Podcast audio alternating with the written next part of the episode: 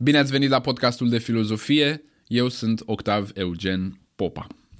După cum v-am uh, promis, sau mă rog, avertizat, în funcție de preferințele fiecăruia, în acest sezon ne vom ocupa cu precădere, nu în exclusivitate, dar uh, cu precădere de filozofia politică a secolelor 18, 17, 18 și deci de ideea de libertate, valoarea libertății.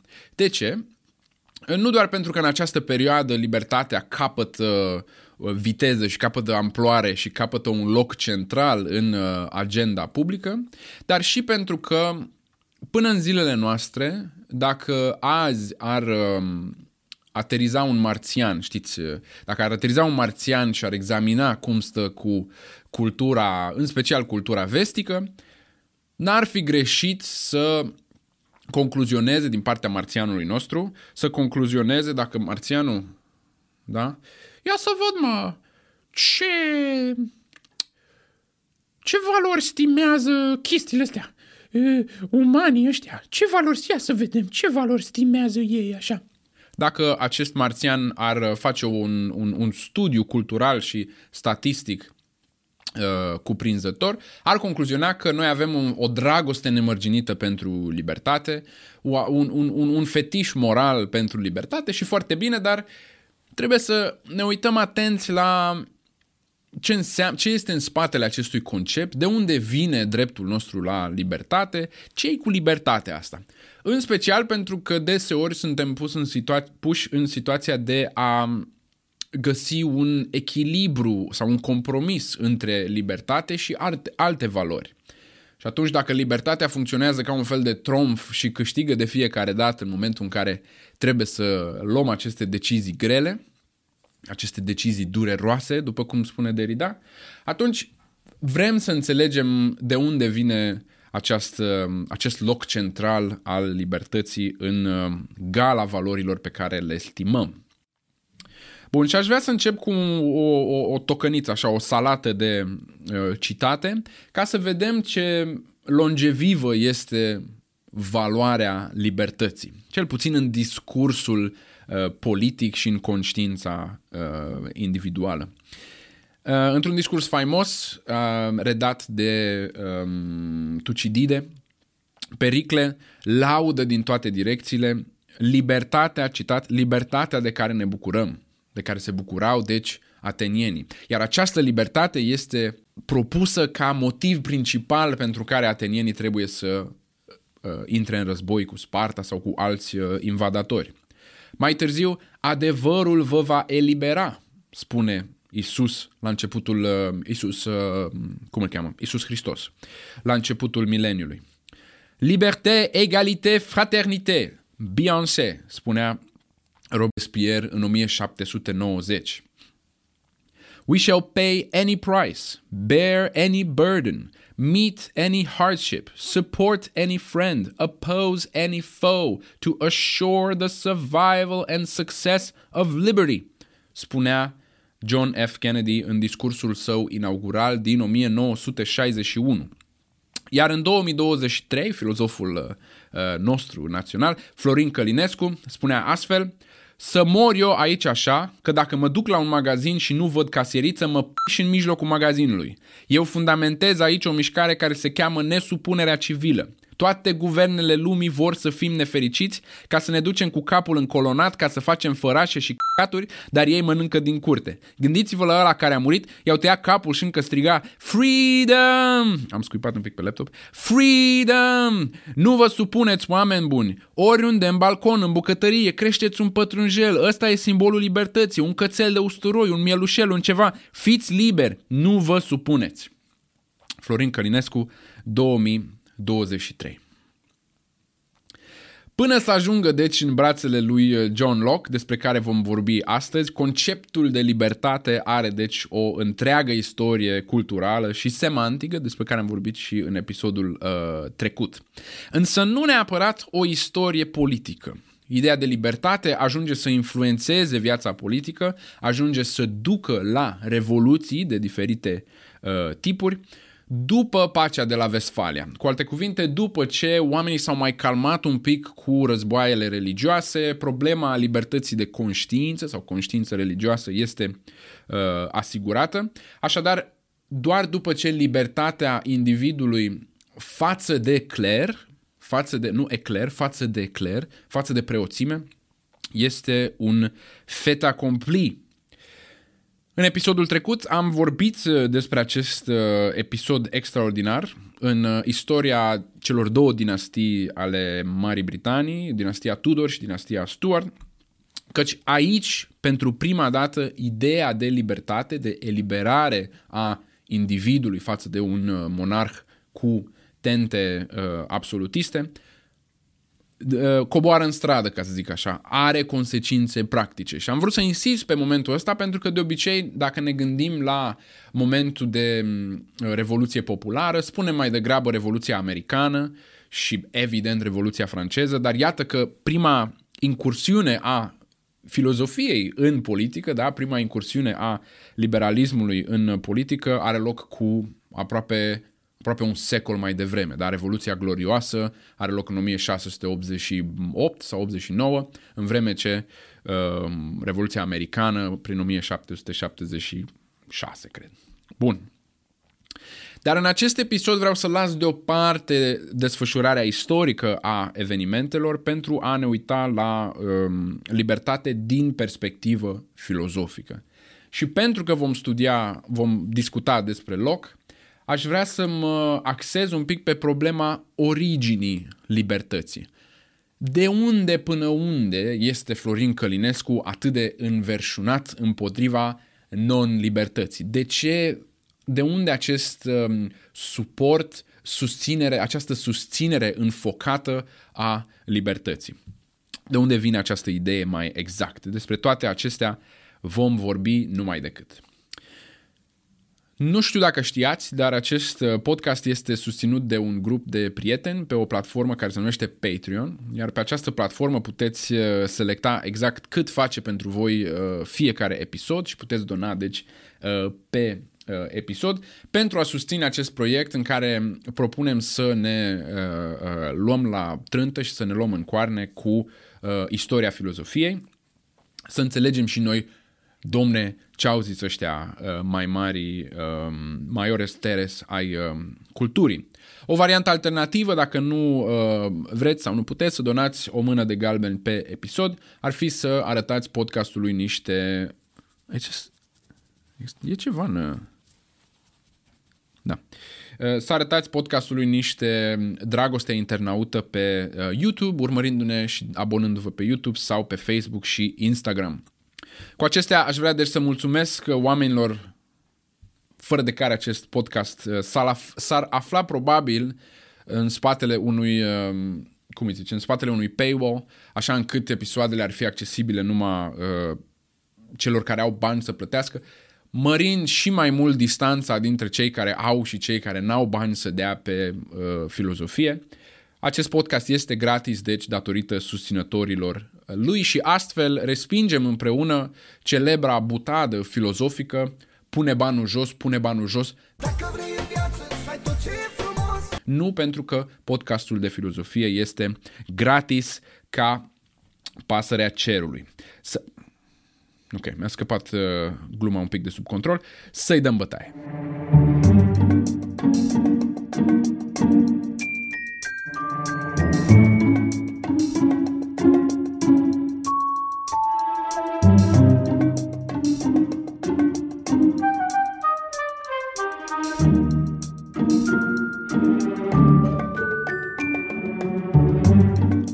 Foarte pe scurt, câte ceva despre viața lui Locke. Uh, John Locke s-a născut în 1632, avea deci 10 ani în timpul războiului civil din Anglia, țineți minte de data trecută, războiul civil împotriva lui Charles I, în urma căruia acesta a fost remodelat un pic. Tatălui Locke, de fapt, luptă în război, este un mic uh, funcționar de provincie, cred că notar sau ceva, avocat în sfârșit, și luptă în război de partea acestei clase de mijloc uh, puritane împotriva lui Charles. Deci, în timpul uh, dictaturii care a urmat, în timpul regimului lui uh, Cromwell, Locke uh, studiază la Oxford, la așa numitul Christ Church, care cred că încă mai există, unde se îndreaptă însă spre științele naturale mai degrabă decât științele umaniste, deci medicină și fizică mai degrabă decât uh, filozofie și greacă și latină și așa mai departe. Această uh, înclinație sau această alegere avea să-i fie utilă mai târziu, după cum vom vedea, după 1660, țineți minte că a avut loc restaurația, deci a venit Charles uh, al II-lea, um, Locke nu mai urcă în rangurile academice pentru că refuză să, uh, să se nu știu cum e, hirotonisească sau nu știu cum îi zice când depui, când juri pe roșu, basically, când depui jurământul, așa că părăsește Christ uh, Church și se cam termină cu uh, cariera academică a lui uh, John Locke. În 1666 însă, Locke îl întâlnește pe cel care avea să îi influențeze atât viața, practic, viața cât și gândirea, și anume unul din cei mai puternici oameni politici ai uh, vremii, Lord Anthony Ashley Cooper, cunoscut mai târziu și drept Earl of Shaftesbury, așa că în istorie a rămas drept uh, Shaftesbury sau Earl of Shaftesbury. Întâlnirea dintre cei doi este ușor amuzantă. Locke îl uh, înlocuiește într-o seară pe medicul familiei Shaftesbury și um, execută, de fapt supervizează o operație la ficat care îi salvează viața um, lordului. Așa că um, Locke rămâne în familia, medicul este înlocuit practic și Locke rămâne în familia Shaftesbury pentru restul vieții. Iată, deci, nu vii o zi la muncă și îți pierzi locul de muncă. Shaftesbury îl implică pe Locke în uh, diferite activități politice, unele de-a dreptul revoluționare, dacă nu cumva uh, teroriste. După cum știm din episodul trecut, toate aceste încercări de uh, răsturnare a monarhiei în timpul Exclusion Crisis, aveau să eșueze și James II ajunge într-un final pe tron în ciuda opoziției, doar invazia de mai târziu a lui William și Mary avea să, uh, să pună casa regală deci cu roțile în sus. În orice caz, din cauza, am menționat aceste activități pentru că din cauza acestor uh, activități, atât Shaftesbury cât și Locke sunt nevoiți să fugă unde? E bine, în Olanda, chiar în Amsterdam, unde există și astăzi o placă memorială, exact lângă cartierul roșu. Așa că m-am dus să o vizitez. Perioada exilului pare să fie foarte prolifică pentru Locke, pentru că odată întors în Anglia, acesta se va întoarce în Anglia, uh, în aceeași corabie, în ace- pe aceeași barcă cu uh, Mary, se pare. Odată întors în Anglia, Locke publică într-un an trei sau patru tratate deodată, ceea ce sugerează că el a lucrat la ele de, de dinainte. Two Treatises of Government, despre care vom discuta astăzi, A Letter Concerning Toleration, iară foarte important, ambele publicate anonim și de fapt uh, uh, A Letter Concerning Toleration, loc nici nu știa că fusese publicată și una din cele mai importante lucrări de epistemologie ale vremii, uh, Essay Concerning Human Understanding, eseu asupra înțelegerii omenești. Cu aceste lucrări, Locke devine unul din uh, cei mai citiți și cei mai uh, stimați filozofi ai vremii, nu doar în Anglia, ci și în lume, devine, e, e tradus cu o viteză extraordinară în franceză și în uh, germană și contribuie deci la uh, domenii filozofice diferite. Avem filozofie politică, avem epistemologie, avem uh, filozofia limbajului și așa mai departe. De exemplu, dacă astăzi aveți convingerea că limba ne încadrează și ne organizează realitatea, e bine, sunteți um, copii, intelectualmente vorbind, copiii lui uh, John Locke. Datorită acestor lucrări, Locke este numit primul filozof iluminist. Acum, cu izmele trebuie să avem grijă, după cum uh, am tot povestit în uh, acest podcast – nu e foarte clar unde începe iluminismul, unde se termină. Conform unora, ok, începe cu Locke, conform altora începe cu Descartes, mult mai devreme. Așadar, uh, etichetele sunt deci un pic volatile, dar această etichetă, meritată sau nu, ne spune ceva. Ne spune că am intrat în epoca în care nimic nu, nu scapă rațiunii. Totul poate fi supus și trebuie să fie supus gândirii raționale, de la politică, la religie, evident la știință, evident la filozofie, astea erau deja supuse rațiunii, dar acum rațiunea devine mijloc de organizare a lumii, nu doar a filozofiei, cum fusese cazul la Descartes și Spinoza. Locke își uh, expune filozofia politică, după cum vom vedea, o filozofie politică raționalistă, un liberalism în care raționalismul uh, joacă un rol important, în acest mic tratat care se numește Two Treatises of Government.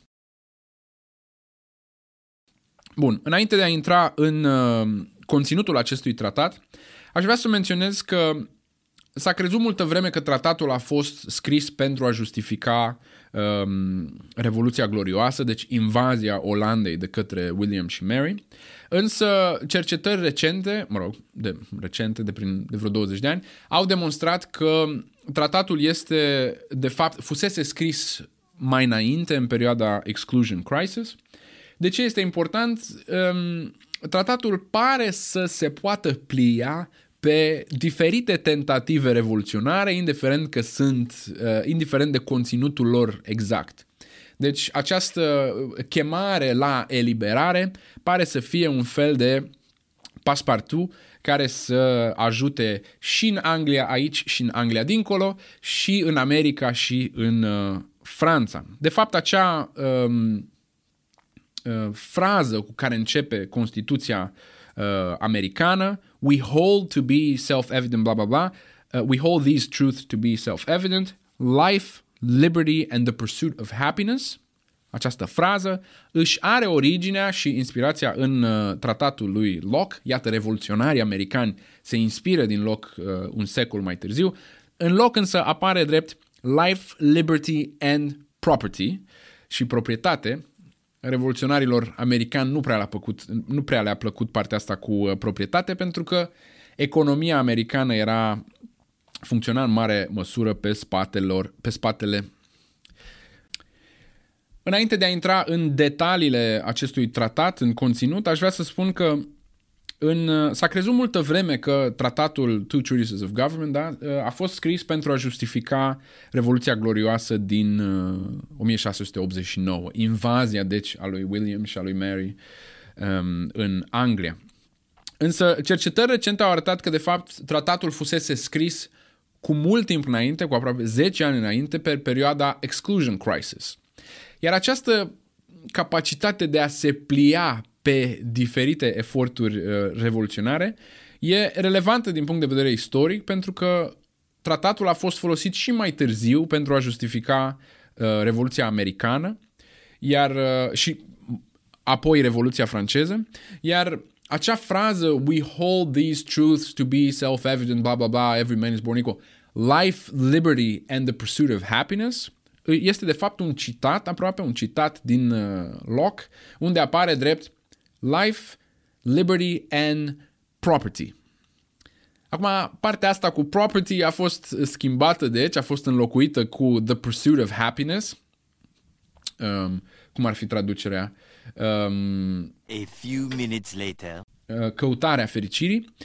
Partea cu property, deci, nu prea le-a plăcut uh, fondatorilor americani pentru că, na, economia americană era la vremea respectivă uh, în mare măsură bazată pe spatele sclavilor fără proprietate. Bun, haideți să vedem despre ce scrie Locke în uh, tratatul despre Two Treatises of Government.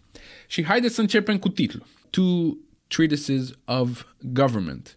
Două tratate despre government nu e chiar govern, pentru că în accepțiunea lui Locke, government este întreaga, întregul stat. Dar nu este neapărat statul ca instituție, ci este acțiunea statului. Da? Deci government ar putea fi scris, uh, tradus drept guvernământ, deși tra- uh, traducerea uh, standard este al doilea tratat despre cârmuire. cârmuire. Primul tratat este însă un text de epocă și este foarte puțin important, este foarte rar tradus și și mai rar uh, citit, pentru că este un text în care Locke îl uh, atacă pe un anume Robert Filmer, care scrisese la rândul lui o uh, lucrare care se numea Patriarca sau ceva de genul ăsta și în care Filmer justifică monarhia de drept divin, arătând că regii sunt de fapt descendenți ai lui uh, Adam. Și de asta sunt, trebuie ascultați cu obediență. Ok, boomer. Mult mai relevant și mult mai citit și mult mai interesant este, deci, Second Treatise of Government, care este tradus drept al doilea tratat despre cârmuire. cârmuire. Dacă primul tratat este deci o respingere a unei concepții, al doilea tratat este o propunere constructivă. Ok, am dat cu săpăliga, am dat cu grebla, am făcut curățenie, ce punem în locul monarhiei de uh, drept divin? Strategia lui Locke ne este familiară pentru că am văzut aceeași strategie în uh, filozofia lui Thomas Hobbes. Strategia lui Locke este una contractualistă și aș vrea să stăm un pic pe acest termen. Am văzut și la Locke, um, mutarea standard și foarte la modă era să justifici legitimitatea statului, a cârmuirii, prin um, referire la originea ei. Cu alte cuvinte, dacă vrem să înțelegem de ce este un anumit stat legitim, un anumit, um, o anumită putere legitimă și alta nu, de ce este bine să fii supus unei anumite puteri și nu altei puteri, trebuie să ne întoarcem imaginar, dacă nu istoric, trebuie să ne întoarcem la acel moment originar în care a avut loc un contract între oameni pentru înființarea acelei instituții, acelui stat, acelui government. Abordarea e, deci, uh, contractualismul este indi- o abordare indirectă, deoarece nu spunem din start ăsta e bun, ăsta nu, ci spunem, ok, hai să facem un detur în istoric, de cele mai multe ori uh, prin experimente mentale, că nu avem documente de acum 6.000 de ani, uh, hai să facem un, sau mult mai mult, 12.000 de ani, hai să facem o călătorie în timp și să vedem cum anume a fost înființat statul ca să descoperim care este ce ne-am înțeles noi atunci, care este scopul statului așa cum a fost el desemnat de cei care au avut o înțelegere cu privire la el. Înainte de a începe acest detur, Locke oferă în primul capitol definiția puterii politice. Și ce aș vrea să fac e să citesc această definiție, să nu înțelegem mare lucru din ea și să ne întoarcem apoi, după ce facem și noi alături de loc uh, acest detur, să ne întoarcem la această definiție și să vedem cum multe din bucățile ei sunt clarificate de ceea ce zice loc uh, între timp. Deci, așadar, scrie loc, eu înțeleg puterea politică ca pe un drept de a face legi însoțite de pedeapsa cu moartea și, prin urmare, de toate pedepsele mai mici, în vederea reglementării și conservării proprietății, property, și de a folosi forța colectivității, community, atât în executarea unor asemenea legi, cât și în apărarea comunității de vătămări aduse din afara țării, toate acestea numai în vederea binelui public. Sunt multe chestii acolo în uh, definiție, este o definiție babană. Aș vrea să o las deoparte deocamdată și să ne întoarcem la ea după ce reintrăm, țineți minte cum a făcut și Hobbes, reintrăm în această stare naturală să descoperim originea statului.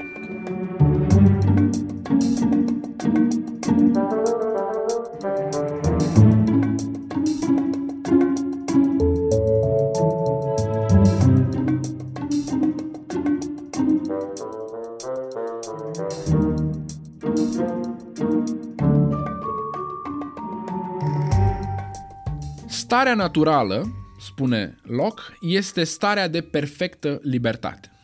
Perfectă libertate în sensul că faci ce vrei, când vrei, cum vrei? Nu. Este o stare de perfectă libertate în sensul că singura lege care guvernează oamenii în starea naturală este așa numita lege naturală. Legea naturală este legea morală și politică pe care o intuim fiecare dintre noi atunci când ne gândim la relația noastră cu ceilalți. Există deci o intuiție pe care o putem accesa folosindu-ne rațiunea nemurdărită și nepângărită de emoții și pasiuni și alte interese. Există, o, deci, o intuiție care ne spune ce, cum trebuie să ne comportăm unii față de ceilalți. Bun, ce este legea naturală? Legea naturală nu este altceva decât um, dubla maximă de a te servi și pe tine, de a-i servi și pe ceilalți. Sau invers, a nu-ți produce suferință nici ție, nici celorlalți. Este ceea ce cunoaștem cu toții în maxima ce ție nu-ți place, altuia nu-i face. Și trebuie să observăm că în fața acestei legi naturale, datorită acestei uh, rațiuni, starea naturală este caracterizată nu doar de libertate, în cel mai înalt grad de libertate, dar și de o anumită egalitate. Pentru că în fața acestei legi, toți oamenii în stare naturală sunt egali. Starea naturală, spune Locke, e cârmuită de o lege naturală care poruncește tuturor.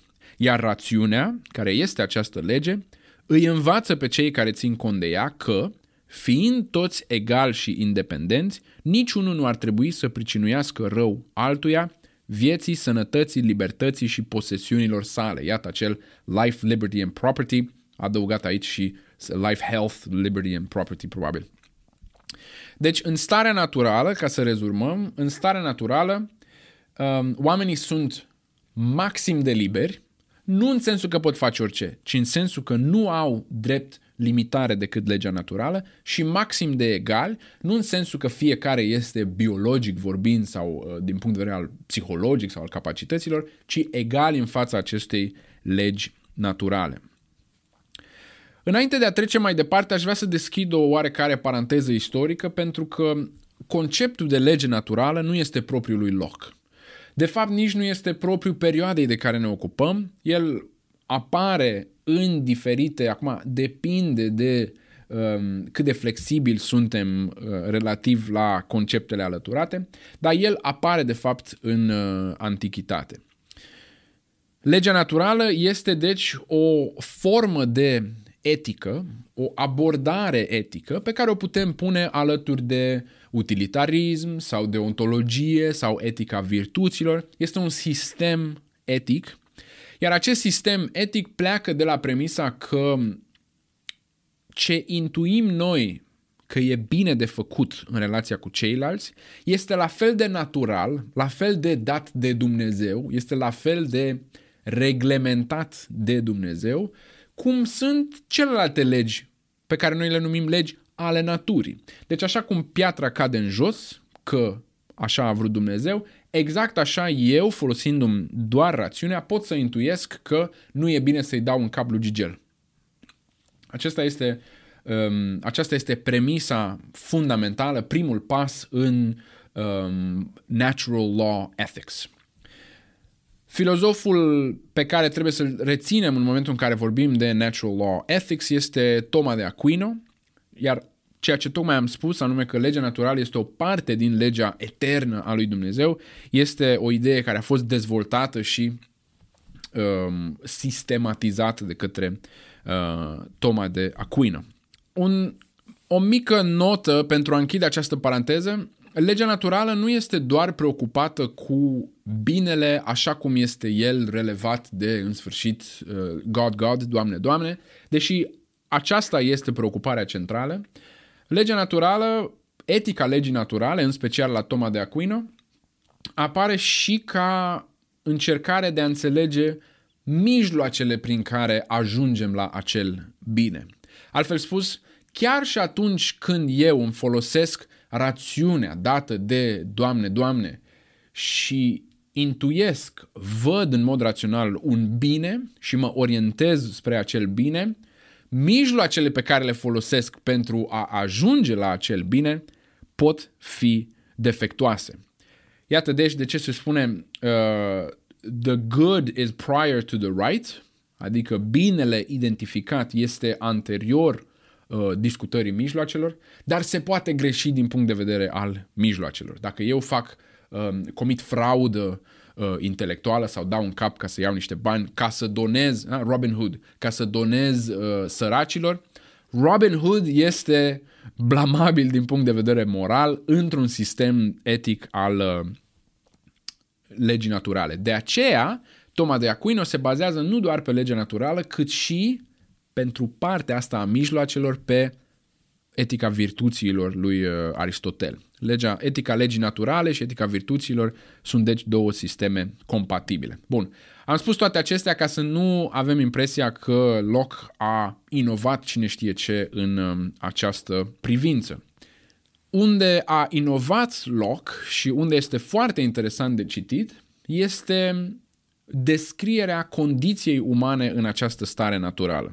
Și aș vrea să vă aduc aminte că Thomas Hobbes discutase și el starea naturală și um, în, încercase să înțeleagă puterea politică prin referință la această stare naturală, însă la Hobbes starea naturală este foarte, foarte nașpa. Dacă mai țineți minte, solitary, poor, nasty, brutish and short. Da?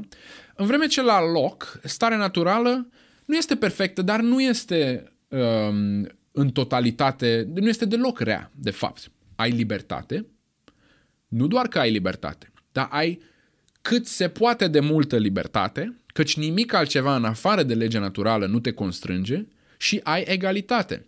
Nu doar o egalitate politică, ci ai o egalitate de facto în fața sau vis-a-vis de uh, rațiune și vis-a-vis de legea naturală. Și atunci pentru loc, care admite că starea naturală nu este în totalitate rea, pentru loc apare o întrebare foarte um, dificilă, și anume, de ce au vrut The First Men ca în Game of Thrones? De ce au vrut ăștia The First Men să iasă din starea naturală? De ce ai vrea să renunți la starea naturală? Bun, hai să vedem. Care este inconvenientul care împinge oamenii sau încurajează oamenii să iasă din uh, starea naturală? Inconvenientul e că atât legea naturală, cât și orice altă lege, este uneori încălcată. Dacă am fi cu toții rațional, negreșit de rațional, nu ar fi o problemă faptul că avem această, nu, nu că nu ar fi o problemă, ar fi un avantaj enorm faptul că avem această lipsă de instituții, pentru că avem toți maximul de libertate. Dar din moment ce nu suntem cu toții raționali, din moment ce legea naturală, chiar și dată de Dumnezeu, va fi uneori încălcată, avem nevoie de un legiuitor. Bun. Și atunci, cine este legiuitor în starea naturală? Care este instituția care execută sau aplică legea în starea naturală? Care este instituția? Care este instituția? Instituția? Instituția? A, stai, nu există instituții în starea naturală. Am spus prin definiție că starea naturală este starea oamenilor înainte de crearea unor instituții, de crearea statului și așa mai departe. Rezultă că fiecare individ este legiuitor. Fiecare individ este executorul, este cel care aplică și execută legea naturală. Și ați putea spune, Bine, bine, dar de ce e asta un inconvenient? Păi, fiecare om este legiuitor înseamnă că în momentul în care există un conflict, în momentul în care intră Gigel în casă și vrea să-mi dea în cap să-mi ia plăcinta cu mere pe care tocmai am făcut-o eu sau a făcut-o nevastă mea, în momentul ăla nu sunt doar eu executor al legii naturale, ci și Gigel. Cu alte cuvinte, în momentul în care există un conflict, trebuie să sperăm că Gigel, care a fost îndeajuns de nedrept să intre în casă și să vrea să-mi dea în cap, este brusc, drept și vede că ce a făcut el contravine legii naturale și se condamnă singur. Că nu există alt judecător în cazul acela. Inconvenientul este deci că orice conflict riscă să ducă la ceea ce loc numește stare de război. Riscă să ducă la uh, violență și deci starea naturală este tot timpul um, precară. Starea naturală este, în lipsa unui legiuitor, este tot timpul susținută de speranță, susținută că oamenii sunt în general, de cele mai multe ori, sunt um, buni și sunt raționali și ascultă de vocea divină din um, căpățânile lor. Așa, așadar, e, e, e, e bine, e marfă, e Elvis să fii tu singur judecător în cazul tău. Dar ține minte că și celălalt va fi judecător în propriul lui caz. Și atunci Locke spune, It is easy to be imagined that he who was so unjust as to do his brother an injury will scarce be so just as to condemn himself for it. De aceea vrem să ieșim din stare naturală. Aici Locke spune, stai un pic, acest argument nu este tocmai suficient. Pentru că în starea naturală, în momentul în care sunt foarte puțini oameni, există pe pământ, pe planetă, există de fapt o stare de ceea ce numește supraabundență.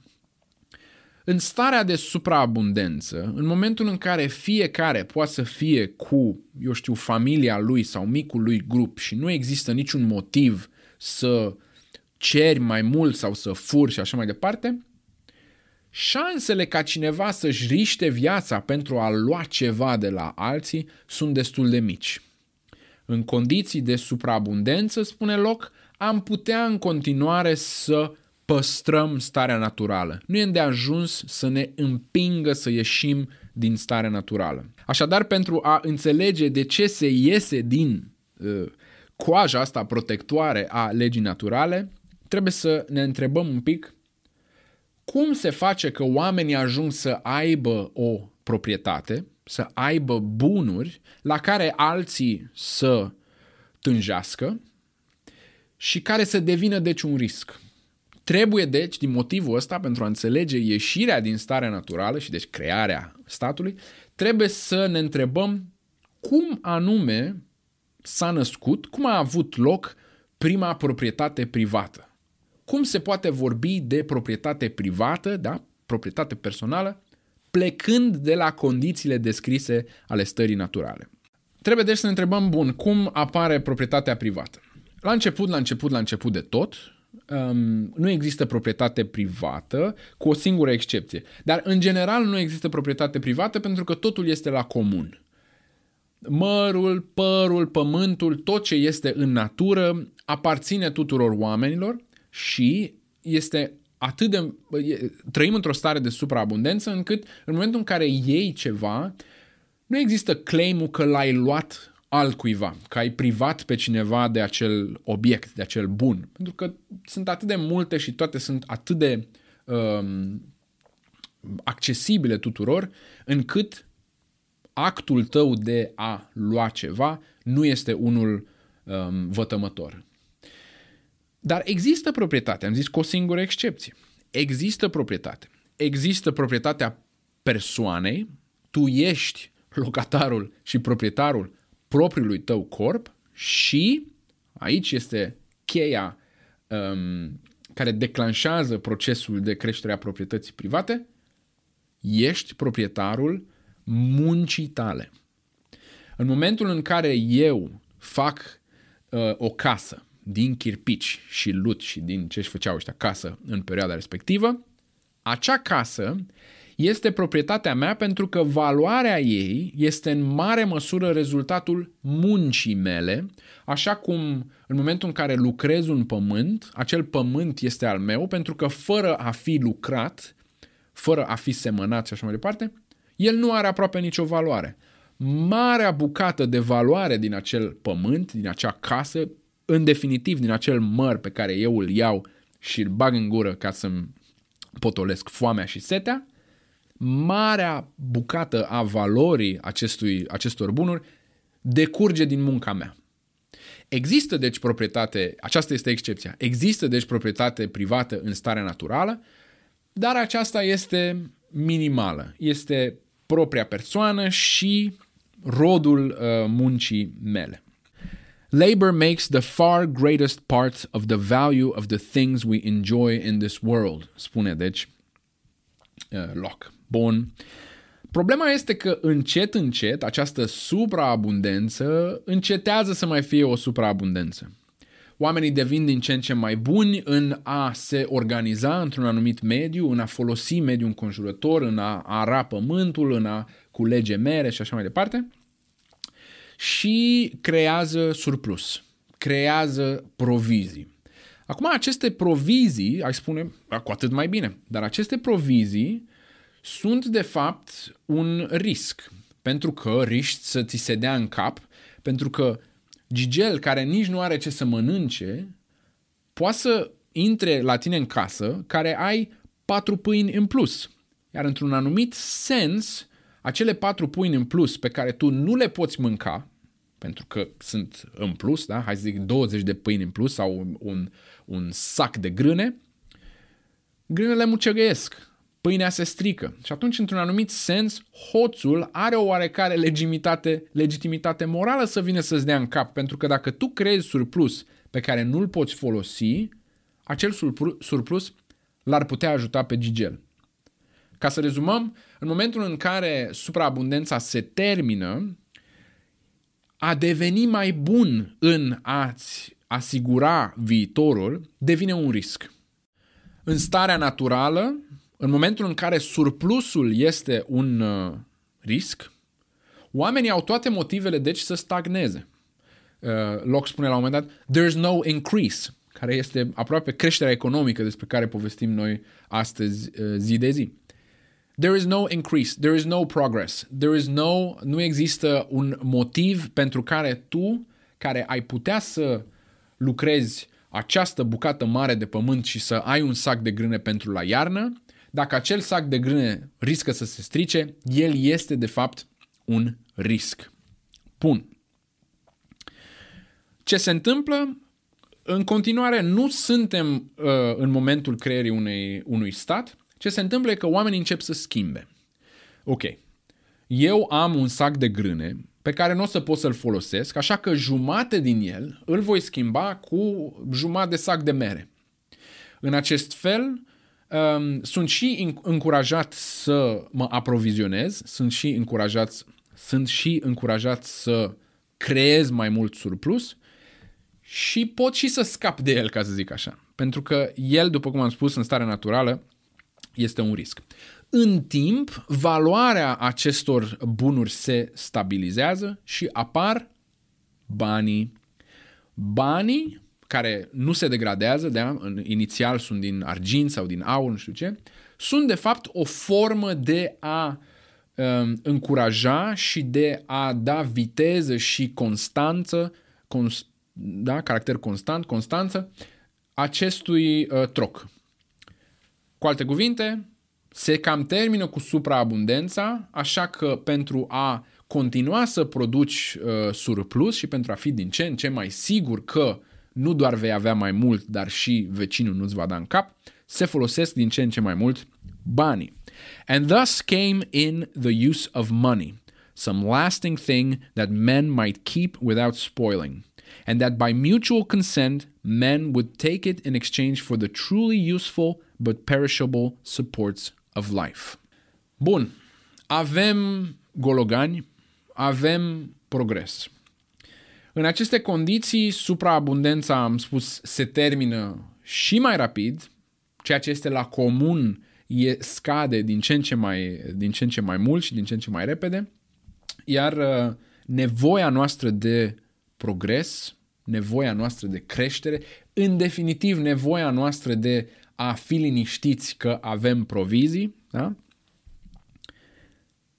face ca rămânerea în stare naturală să devină din ce în ce mai nefavorabilă, din ce în ce mai riscantă. Și atunci devine din ce în ce mai favorabil, mai tentant să intri într-un ceea ce Hobbes numea covenant, o înțelegere solemnă cu cei din jurul tău pentru a institui un uh, legiuitor, pentru a-ți asigura proprietatea dincolo de ce poți tu apăra cu mânuțele astea două, apropo de Florin Călinescu. Astfel, citez, oamenii, în ciuda tuturor avantajelor stării naturale, aflându-se într-o condiție nefavorabilă, dacă rămân în aceasta, au fost repede împinși către societate. Iată, noi am fost împinși către societate de nevoia noastră de surplus și de progres.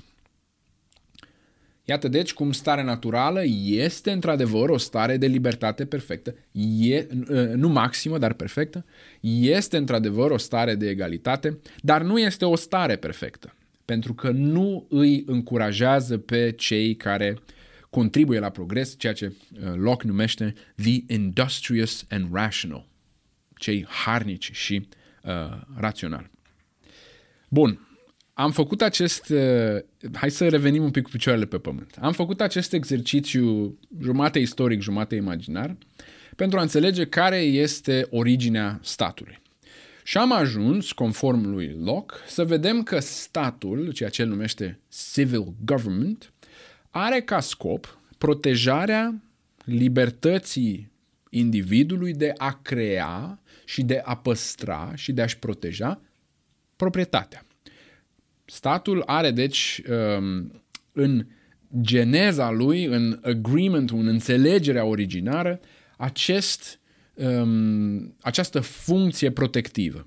Funcția statului este de a ne proteja în uh, efortul nostru de a crea valoare. Statul are deci putere, are putere politică să facă legi și să implementeze legi, pentru că ne-am dat tot seama la un moment dat că dacă vrem să avansăm, dacă vrem progres, ne trebuie un uh, trebuie să ieșim din starea naturală care este un mediu economic imposibil. Starea naturală, îmi spune, este bad for business. Citez din uh, paragraful 124, dacă vă interesează. Așadar, scopul principal și important urmărit de oamenii care se unesc în comunități și care se supun ei înșiși unei cârmuiri este conservarea proprietății lor în privința căreia starea naturală cunoaște multe neajunsuri. Dar trebuie spus că, deși oamenii renunță la dreptul lor de a fi proprii legiuitori în propriul caz, țineți minte că în starea naturală, nefiind alți judecători, tu ești propriul tău judecător. Ei renunță în totalitate, de fapt, la a, la a aplica legea naturală, ei nu renunță, trebuie observat, ei nu renunță la proprietatea persoanei și a lucrurilor făcute. Da? Acelea rămân ale tale. Și deci, de fiecare dată când statul trece dincolo de această funcție care i-a fost uh, dată, dincolo, în momentul în care statul intervine dincolo de aceste drepturi individuale ale tale, life, liberty and property. Hai să dăm life, health, liberty and property, atunci statul este nelegitim. Și din acest motiv, și aici intervine acordul final pe care uh, Locke îl dă pentru a justifica Revoluția Glorioasă, în momentul ăla devine justificat să te aperi împotriva statului, căci statul este tiran, trece dincolo de ce i-a fost dat și deci să Uh, răstorni la o adică monarhia sau să răstorni statul să devii revoluționar. In so far forth as the preservation of himself and the rest of that society shall require. Iată, statului îi sunt date drepturi, ok, tu faci legi, tu dregi, in so far as, în măsura în care protejarea proprietății o va cere. Iată, statul minimal de care vorbesc neoliberalii, neoliber, neoliberalii în, m-am emoționat un pic, în secolul al XX-lea. Haideți acum, așa cum ne-am propus, să ne întoarcem la definiția aia pe care am folosit-o la început.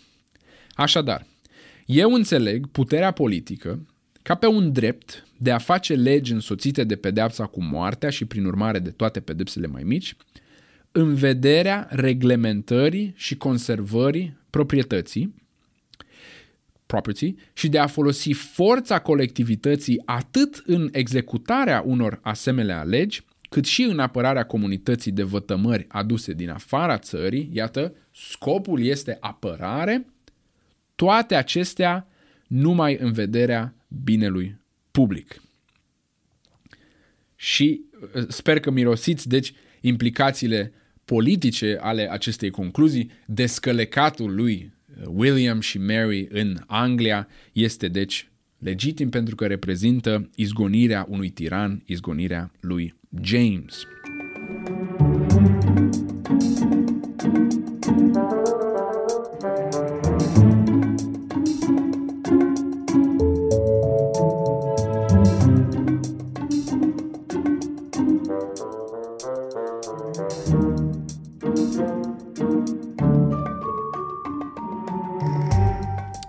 În încheiere aș vrea să atrag atenția asupra unui fapt care nu are voie să ne scape și povestea e mai lungă, dar o voi trata aici pe scurt, anume faptul că ceea ce Locke definește și apără în acest tratat este doar un singur soi de libertate. Sau altfel spus, este doar o anumită înțelegere a ideii de libertate. Este ceea ce uh, Berlin, Isaiah Berlin, avea să numească libertatea negativă. Libertatea înțeleasă ca tot ceea ce legile pământului nu interzic. Eu am libertatea de a înregistra acest podcast și de a bea cafea. Tot ceea ce nu este interzis de către lege este libertatea mea negativă. Însă, în istoria filozofiei, m-am scârbit un pic pe spate, în istoria filozofiei există și un al doilea sens al libertății, așa numita libertate pozitivă, pe care o descriem de regulă drept capacitatea individului de a se autodetermina. Libertatea pozitivă este, deci, capacitatea ta de a urmări ceea ce spune sinele tău adevărat, sinele tău superior, rațiunea, um, spiritul și așa mai departe, și de a nu fi pradă, iată, uh, un tiran intern, de a nu fi pradă emoțiilor și pasiunilor și convingerilor și prejudecăților. Eliberarea, deci, trebuie să fie nu doar de tiranul extern, James, care reprezintă o putere arbitrară, ci și de tiranul intern, emoțiile, pasiunile și așa mai departe, care rezi, reprezintă în același sens o putere arbitrară pentru că eu nu pot să, eu sunt victima acestor uh, convingeri. John Locke este deci preocupat de explicarea și justificarea libertății negative. Libertatea față de un tiran extern, da? un, o instituție externă care are putere arbitrară. În vreme ce alții ca Jean-Jacques Rousseau, mult mai târziu, mă rog, ceva mai târziu, vor fi preocupați de această libertate pozitivă, de autodeterminare. Altfel spus, John Locke se uită la Londra vremii lui și nu are neapărat o problemă cu imensa inegalitate dintre oameni, dintre superbogați și extraordinar oribil de săraci în aceeași comunitate. Toate acestea sunt uh, rezultatul unui proces de creare și protejare a surplus, surplusului. În vreme ce Jean-Jacques Rousseau spune ambii participanți la acest sistem economic, atât super săracii, din motive evidente, cât și super bogații, pentru că sunt uh, robi ai nevoii lor de putere, nevoii lor de bani și, în definitiv, fricii de a pierde toată puterea și de a pierde toți banii, acești oameni sunt, de fapt, în definitiv, non-liberi, sunt sclavi. Uh, Jean-Jacques Rousseau începe unul din, nu mai țin minte cum se numea, cred că The Social Contract sau unul din tratatele lui, spunând omul se naște liber și este peste tot în lanțuri. Despre ce lanțuri vorbim?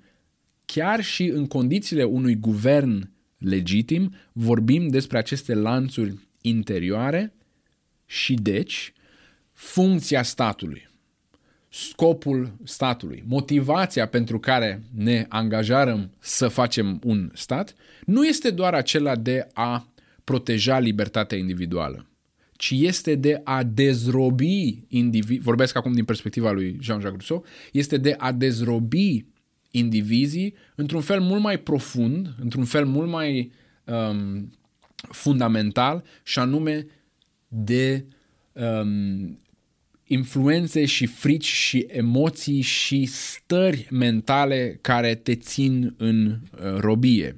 Adevărata eliberare, adevărata eliberare pentru Jean-Jacques Rousseau este asocierea cu rațiunea, nu doar pentru a-ți proteja proprietatea, ci pentru a scăpa de prejudicii și emoții și pasiuni și frici și toate acestea.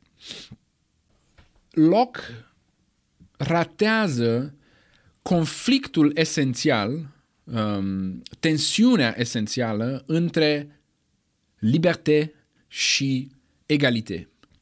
Intervenția statului pentru a uh, micșora această inegalitate ar fi pentru loc nedreaptă, pentru că ea ar interveni dincolo de, ar, ar reprezenta o intervenție dincolo de ceea ce este scopul statului și anume protejarea libertății. Is bad for business, țineți minte.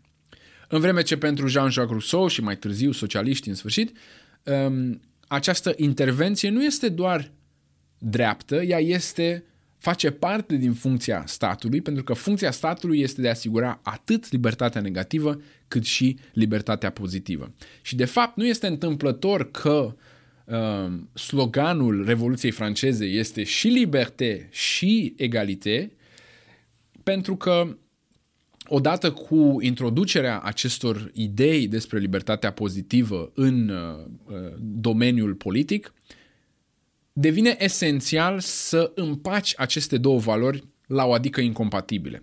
Devine um, provocarea fundamentală a politicului să asigure atât libertatea cât și egalitatea între cetățeni, atât libertatea negativă cât și libertatea pozitivă. Vreau doar să fac o remarcă, asta nu înseamnă că Jean-Jacques Rousseau și socialiștii din secolul al XIX au, um, au fost inițiatorii acestei uh, mișcări, eliberarea față de uh, nașpa de uh, non-rațional, de pasiuni, de emoții și așa mai departe, este, după cum am spus, la fel de veche ca și filozofia. Ea apare în filozofia indiană și apare, după cum știm, la Platon. Uh, dacă citiți Republica, ce descrie acolo Platon drept, mă rog, Socrate, ce descrie Platon drept uh, Republica ideală, este o republică în care indivizii sunt eliberați de aceste um, necuratul irațional care ne ține în robie. Uf, vă las să vă gândiți. thank you